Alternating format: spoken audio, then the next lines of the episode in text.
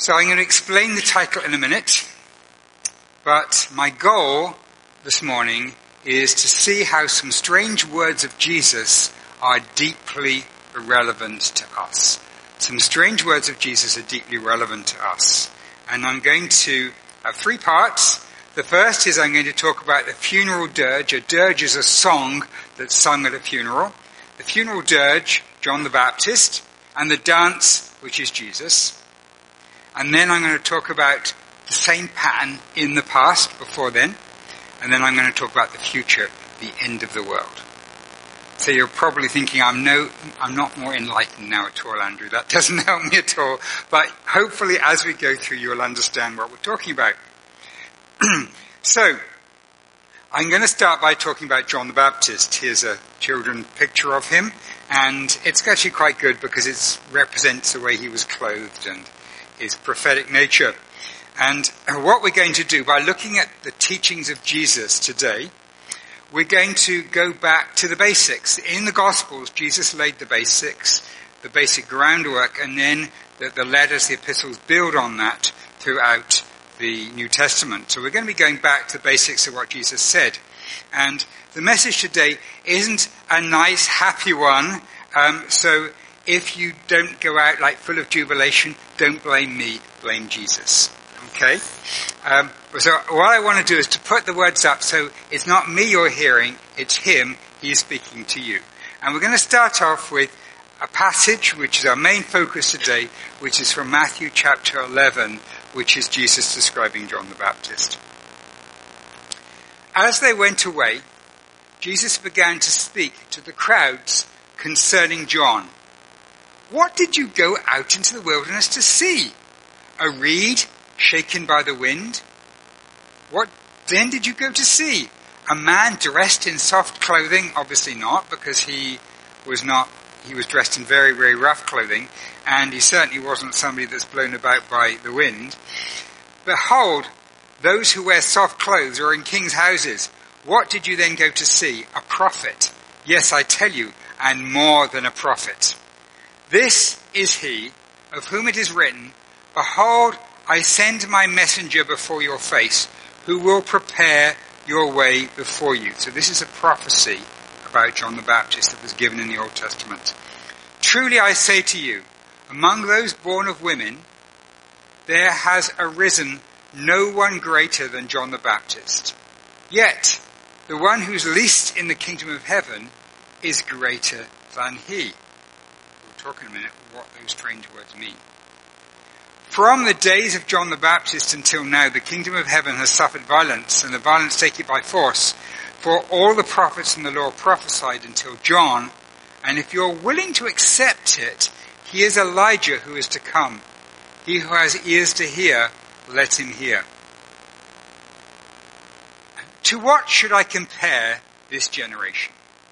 They are like children sitting in the marketplaces, who call out to one another, We played the flute for you, yet you did not dance. We wailed in mourning, yet you did not weep. For John came neither eating nor drinking, and they said, He has a demon. The Son of Man came eating and drinking, and they say, Look at him, a glutton and a drunk, a friend of tax collectors and sinners. But wisdom is vindicated by her deeds. So let's look at the uh, verse 16, shall we, and 17.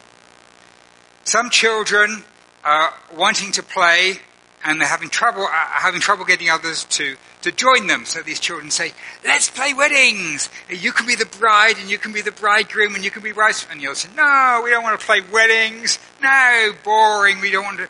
Okay, Let's play funerals then. We can sing sad songs. No, we don't want to play funerals. And Jesus is saying, this is what you're like. You're just like children who are, no, you're just rejecting everything that's suggested to you. John the Baptist's message was, you need to turn away from the things, the bad things you're doing, and you need to turn back to God. If you don't, God will judge you. And they didn't like this message, and they killed him in the end. So this was the dirge. This was the, the, the sad message that they didn't want. Jesus' message was about a new kingdom of justice and healing and freedom and forgiveness. And the poor and the oppressed would be exalted over their wealthy oppressors and uh, there would be a wedding feast that would usher in a new era. And this was Jesus' message. And they said, no, we don't want Jesus' message. And they rejected that as well. But what Jesus is saying is he is about a new project that is turning mourning into dancing. He's turning sorrow into joy, death into life, and he's turning funerals into a wedding. And Jesus says that people do not want to hear this message. They don't want to hear the negative things that God says. They don't want to hear that they're accountable to God. One day they'll have to stand before Him in judgment. But neither do they want to hear the positive things. God is calling to them and they won't listen. God is calling out to this generation as well. So, the Song of Mourning then is John the Baptist, and he's the forerunner who's paving the way for Jesus, and you actually have to play both games. You have to play John's game before you can play Jesus' game. You have to accept the warnings of the forerunner, accept that we need to turn from our rebellious ways. We need to turn to God. You have to accept that message of John, and then you can receive the message of the wedding feast, of the joy, of the freedom of Jesus. There's a death and there's a wedding. There's a death to the old and there's life in the new. Now, I could end the sermon here and I could say, um, it's, a, it's amazing party that Jesus has prepared for us. He's the bridegroom. We look forward to, in a kind of symbolic way, being married to him for eternity. And uh, he'll wipe away all our tears. Um, and I could give, I could uh, preach a message now, and that would be a great message. But I'm not going to. I'm going to go on because I told you there were some difficult things. So we're going to go on and we're going to see them. So I want to focus in on some of the verses that we've just had. And uh, Verse 10, this is he, John the Baptist, of whom it's written, Behold, I send my messenger before your face, who will prepare your way before you. Truly I say to you, among those born of women, there has arisen no greater than John the Baptist, yet the one who is least in the kingdom of heaven is greater than he. Yet, from the days of John the Baptist until now, the kingdom of heaven has suffered violence, and the violence take it by force. For all the prophets and the law prophesied until John, and if you're willing to accept it, he is Elijah who is to come. He who has ears to hear, let him hear. So, let's look at uh, verse 11. Uh, John was the last of the Old Testament prophets, the last of that gen, that, that whole succession of prophets that were calling people to turn back to God. And he did what they all did. He called people to repent and John was very practical in that he would tell you know, Roman soldiers that they should stop abusing their power. He told different groups of people how they should repent and how they should change. And he was the last and the greatest of the old. But what about verse 11? Did that strike you a bit odd when I was reading it? Uh, among, I say to you, among those born of women, there's arisen no greater than John the Baptist, yet the one who's least in the kingdom of heaven is greater than he. Is there anyone here who's not born of woman? What's it? Is that what's a strange expression here? Uh, what's it talking about? So I'm going to argue that um, we can. Um, there's a clue amongst this expression "born of women," and if we go to the Gospel of John, we can see this in starker terms. Let's look at John. But to all who did receive him, who believed in his name, he gave us the right to become children of God, who are born not of blood, nor of the will of flesh, nor of the will of man, but of God. Uh, so what he's talking about is not people who are not born of women, but people who are born of something else. People who are born of the Spirit. Because John, although John was filled with the Spirit in, in the Old Testament prophetic sense, John wasn't one of the people who were born of the Spirit in the New Covenant. That was a new thing that Jesus brought in that began at Pentecost. And Jesus is saying actually this, the, the, the, the, most insignificant in this new order is greater than John. As we can see it more clearly in uh, John chapter 3. Unless one is born of water and the Spirit, he cannot enter the kingdom of God.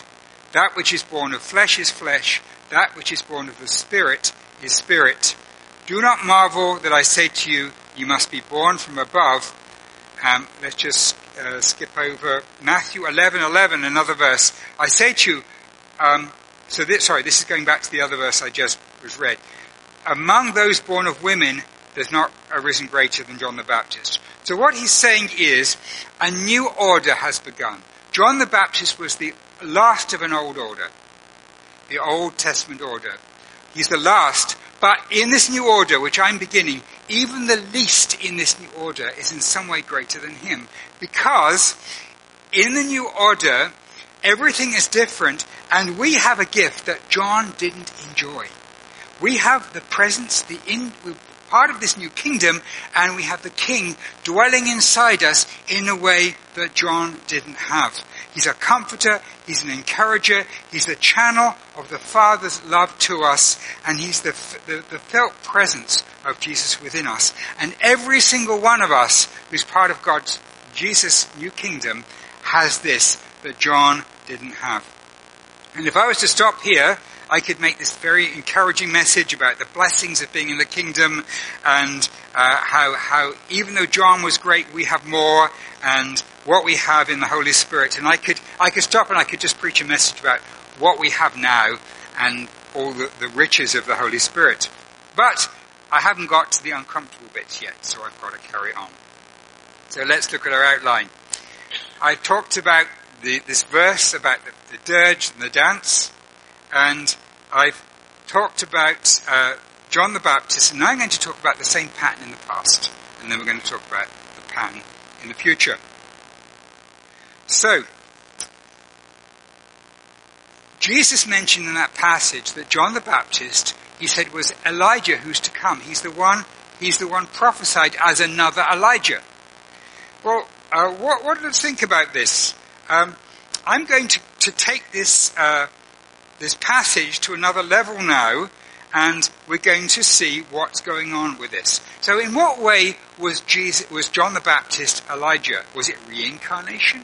Well, no, the Bible never teaches reincarnation, but somehow he was following a pattern that was set. And now I want to take a look at clo- a closer look, uh, comparing John the Baptist to Elijah. So here's a picture of Elijah.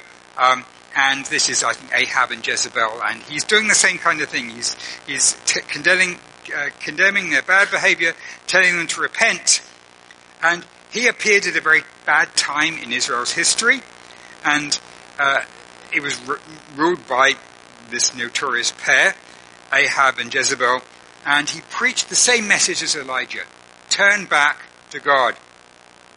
And just like John, the Spirit of the Lord was powerfully on Elijah. He lived in the wilderness, just like John did. By the way, sometimes when we hear the word wilderness, we think of desert. But as some of us have recently been to the wilderness, it's not desert at all, and it wasn't desert in those times. This is actually a photograph of the, the Jordan where John was living today. Wilderness meant nobody was living there. It was just an empty place. So John was out in the wilderness preaching, um, but it wasn't it wasn't uh, uh, a, a, place that was harsh. It was just a place where people weren't there. So this is where he was, and he was out preaching. And in the same way, Elijah was preaching. Um, when we look at Elijah's clothing, uh, he had a very basic lifestyle. We read that his clothes were made of camel's hair, a leather belt. In fact, there's a story in the Old Testament where one of the kings sends somebody out uh, and they come back and they say, there's a prophet there. And the man said, the king said, well, who was the prophet? He said, I don't know. He said, well, tell me what he was wearing. And he said, oh, he was wearing this sort of very rough hair coat with a leather belt. Oh, he said, that'll be Elijah. So, you know, he was known. That was, that was how he was. And uh, John the Baptist was the, dressed the same kind of way. Um, so, John was preparing for Jesus who was Elijah preparing the way for? Does anybody know? Who was Elijah preparing the way for? Elisha, that's right. Elisha uh, uh was Elisha. Elijah commissioned Elisha, and Elisha means God is my salvation. That's what the word means. God is my salvation. And Elisha was a Jesus figure. He made food multiply. He healed lepers. He, he raised the dead. He opened blind eyes. If you look at his miracles, same kind of thing. Not nearly as great, but the same kind of thing. Um, but Elijah called down fire from heaven on his enemies, destroyed them. Very, very John the Baptist kind of thing to do. Elisha was very different. In fact, there's a great story that I love uh, about Elisha. And um, the Syrian army were attacking one of the cities in, in northern Israel. And Elisha was summoned. Now, if it was Elijah, he would have just called down fire and burned them all up. But what Elisha did was he prayed they would all be blinded. So the whole army was blind.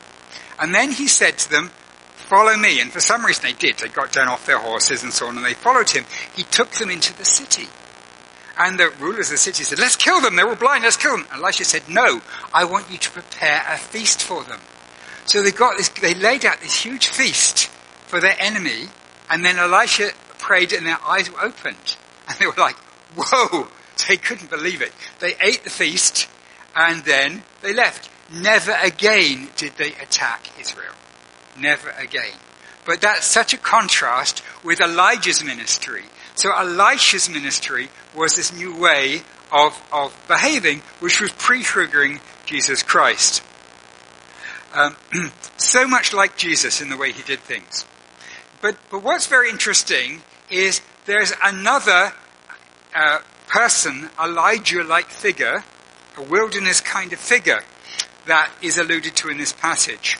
In this particular passage, we have the connection between John the Baptist and Elijah mentioned, but very often in the Bible, Moses and Elijah are linked together. And I'm going to give you a little chart here that puts this together. So if we look at Moses, Moses is followed by Joshua, and the word Joshua means savior. And Moses led from them from slavery, but then Joshua took them into the promised land. So there's an end of an era. Moses brought them out of one era. It was the end of an era, but that led them into the promised land.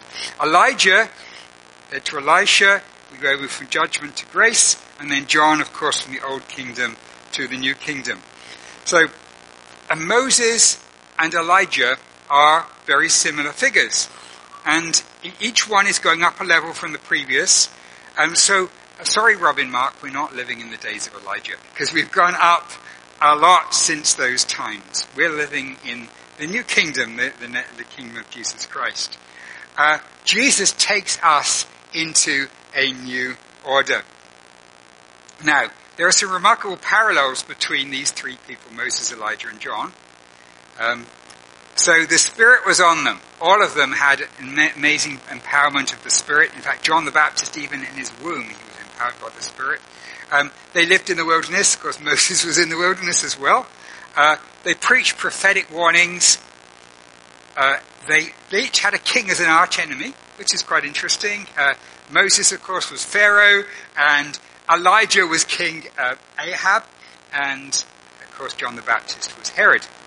And each had a successor that was the savior figure. Uh, the savior, um, Joshua, who took them into the promised land, and um, Elisha, and Jesus. And each one of them heard from God about the successor and commissioned him. So Moses was told to commission uh, Joshua.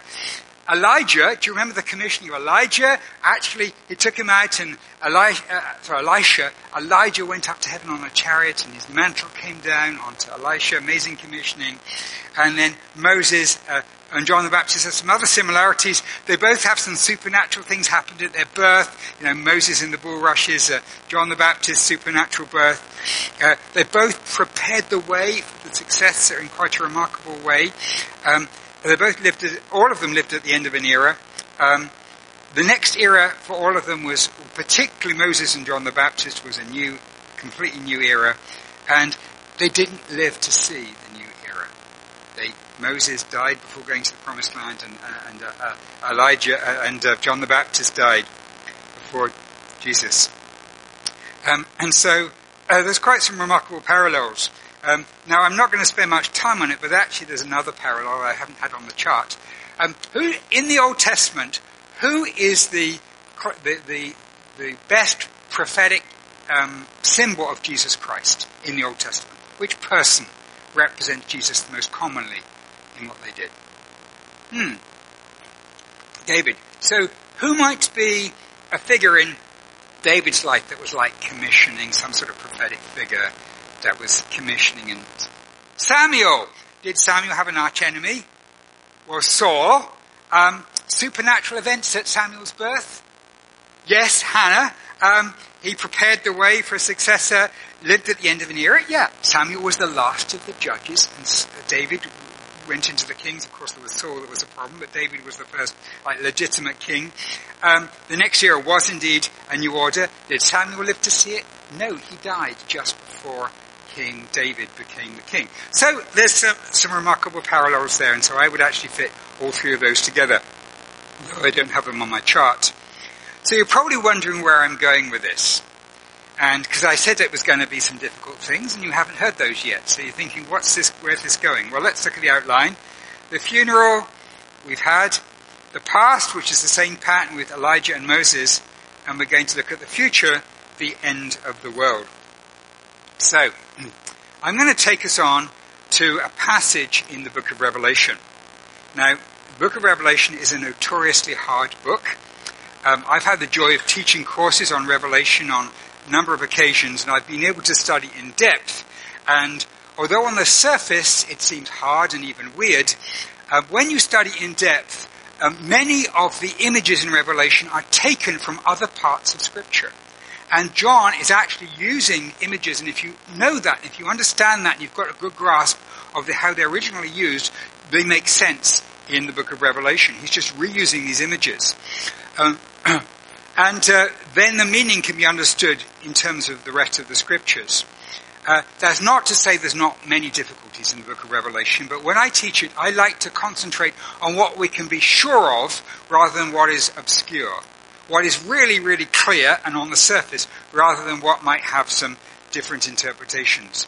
And in Revelation 11, we have a picture of the last days and a pictorial parable and I think some things in that are very clear. And so I want to major on the clear things. So Jesus is about to return, and just as John the Baptist prepared the way the first time, he says, John, John in Revelation says, there will be a pre- preparer in the second.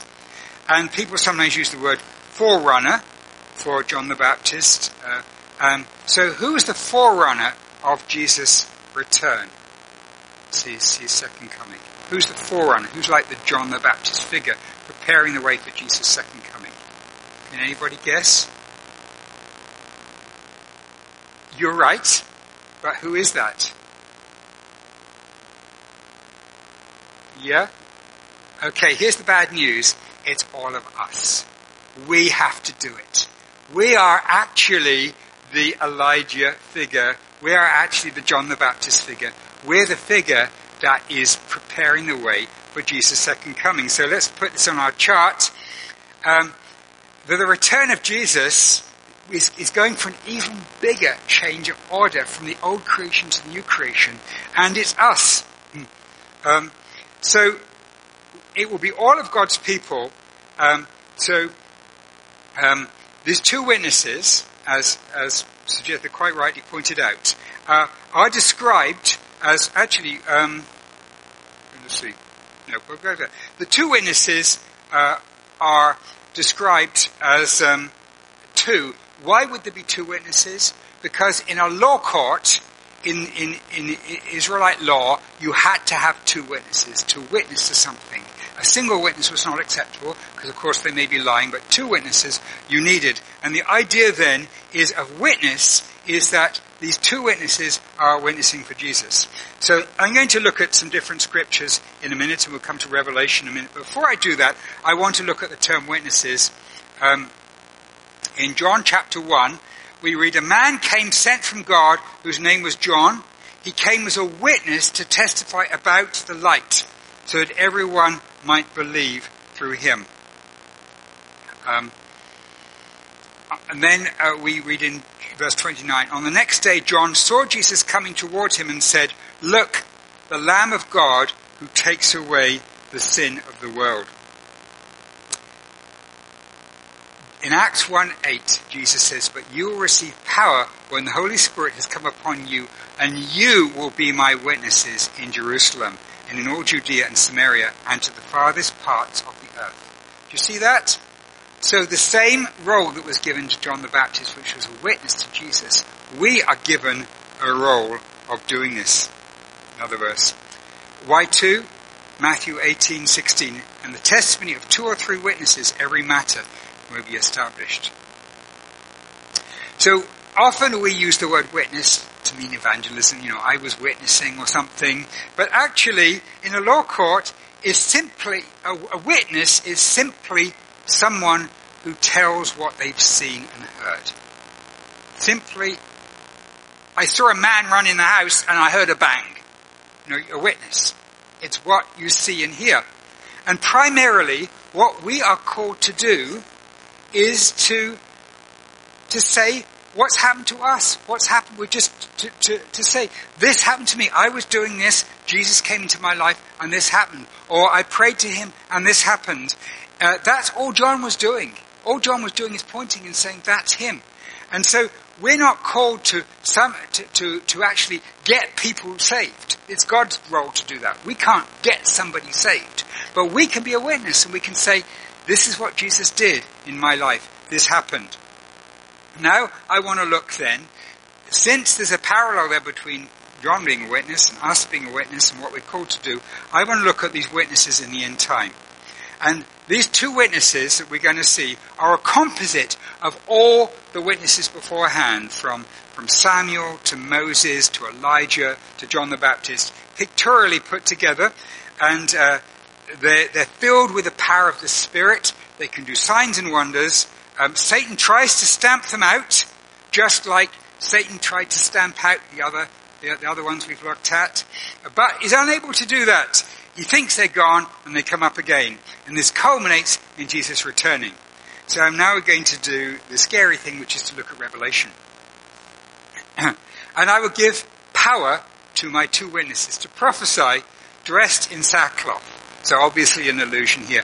Good news is you don't have to wear sackcloth. Okay, that's just the imagery here. Uh, they, they have the power to shut the sky so that it does not rain. Who's that referring to? Elijah, that's one of his miracles. During the time they're prophesying, they have power to turn the waters into blood. Who did that? Moses. Uh, and to strike the earth with every kind of plague. Again, Moses. When they've completed their testimony, the being that comes from the abyss, that's Satan, will make war on them and conquer them and kill them. Uh, and those who live on the earth will rejoice over them and celebrate, even sending gifts to one another, because these two prophets had tormented those who live on the earth. But wait a minute.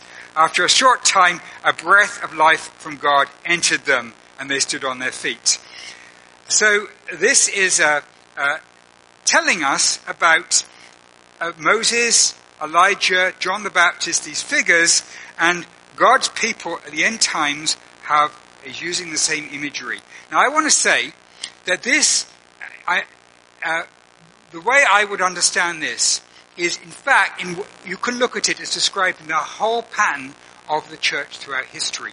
Right from the early church, this is a pattern that's happened time and time again. The church has witnessed, um, the church has um, been a, a, something that the world has, Satan has been threatened by. They've done amazing things. Satan has thought he stamped them out. He's persecuted them, but he hasn't stamped them out. They've actually stood on their feet again and they've grown. And time and time again, right from the, you know, the terrible Roman persecutions, right the way through the ages, they have been stamped out, apparently, but then risen again. And grown, in fact. And so I want to say that on one level, this is describing a pattern that has happened throughout the whole of the time of the church.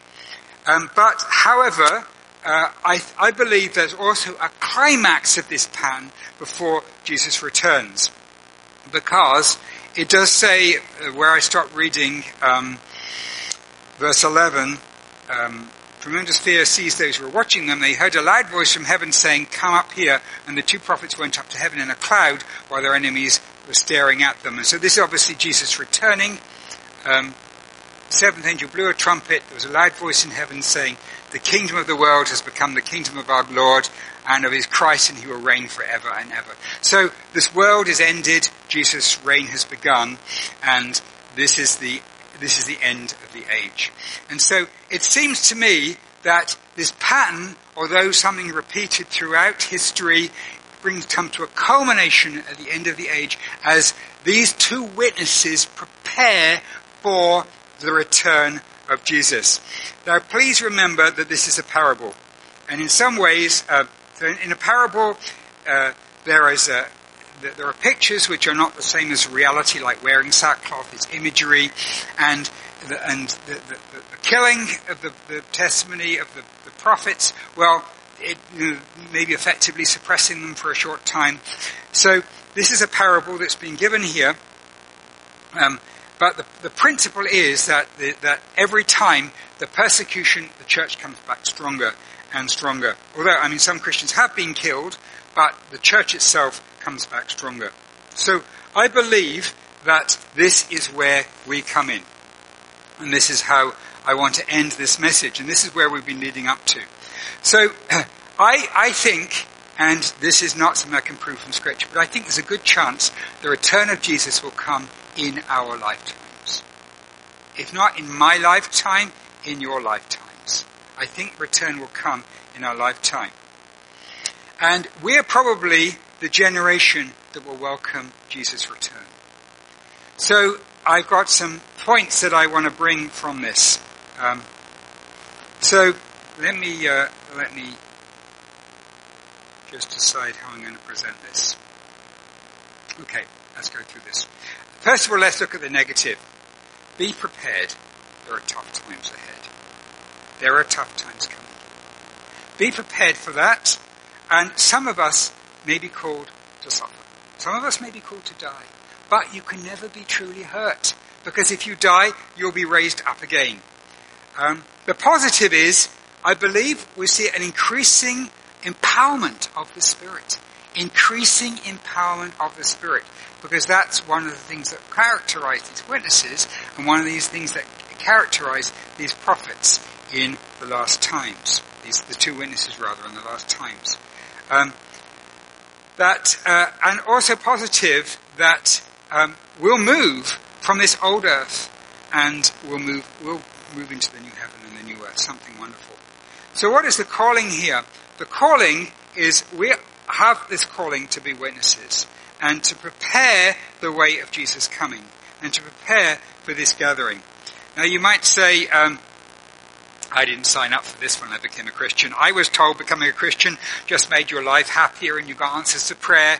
Well, I'm sorry if that's what you think, but um, that is what signing up for a Christian is. Signing up for a Christian is following Jesus, and I wouldn't be a faithful pastor if I didn't tell you that that's what being a Christian was about. This old earth is getting old and getting worn out. There's a new creation coming, and this new generation, this current generation, sorry, there's a new creation coming, and I believe that this generation is called to prepare for the new. And so I want to end by saying, if we're called to be John the Baptists, what should we actually do? Well, I, first thing, to step in your, into your identity as a witness. This has always been our identity. Jesus called us to be this in Acts 8. We need to step into this identity. Into identity.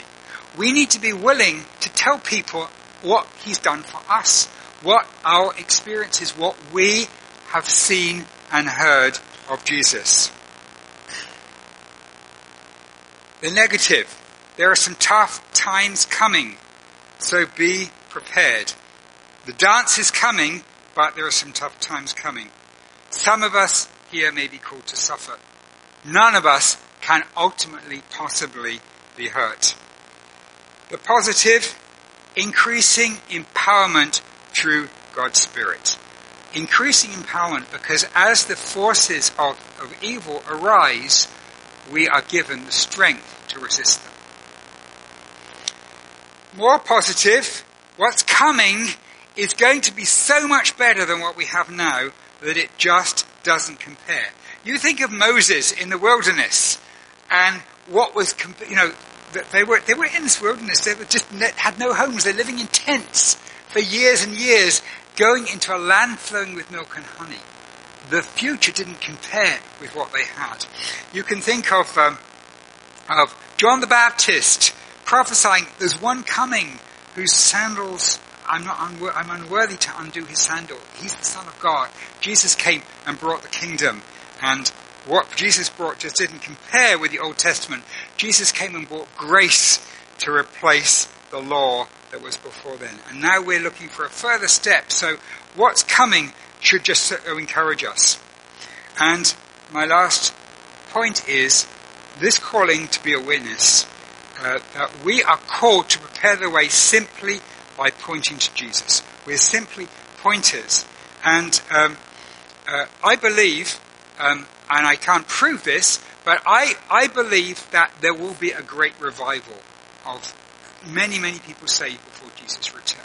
The reason I think so is because I can't imagine Jesus returning to a church that hasn't really succeeded. Like he came, he launched the church, and when he returns, I think it's going to have been successful.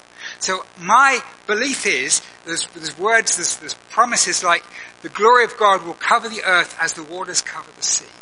And so I believe there's sufficient evidence in the scripture that there's going to be revival. There's going to be great numbers brought into the kingdom. And we have a part of that. Are you excited about that?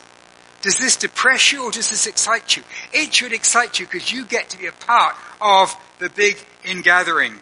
And so I want to say, when he comes, we will be so full of joy that all our mourning will be turned into dancing. All our mourning will be turned into dancing.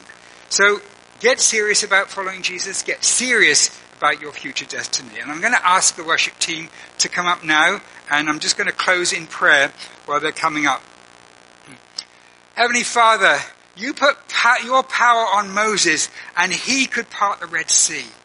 Lord, we pray for your strength and your power on us. Lord, you gave your power to Elijah and with his prayers, he could start or stop the rain. Lord, we pray for the, a, a prayer life that, that is extraordinary, Lord, that you'll teach us, you'll show us how to pray, and you'll lead us to be men and women of prayer. Lord, John the Baptist, uh, uh, com- uh, John the Baptist's enemies complained that the whole of Judea had gone out to hear him.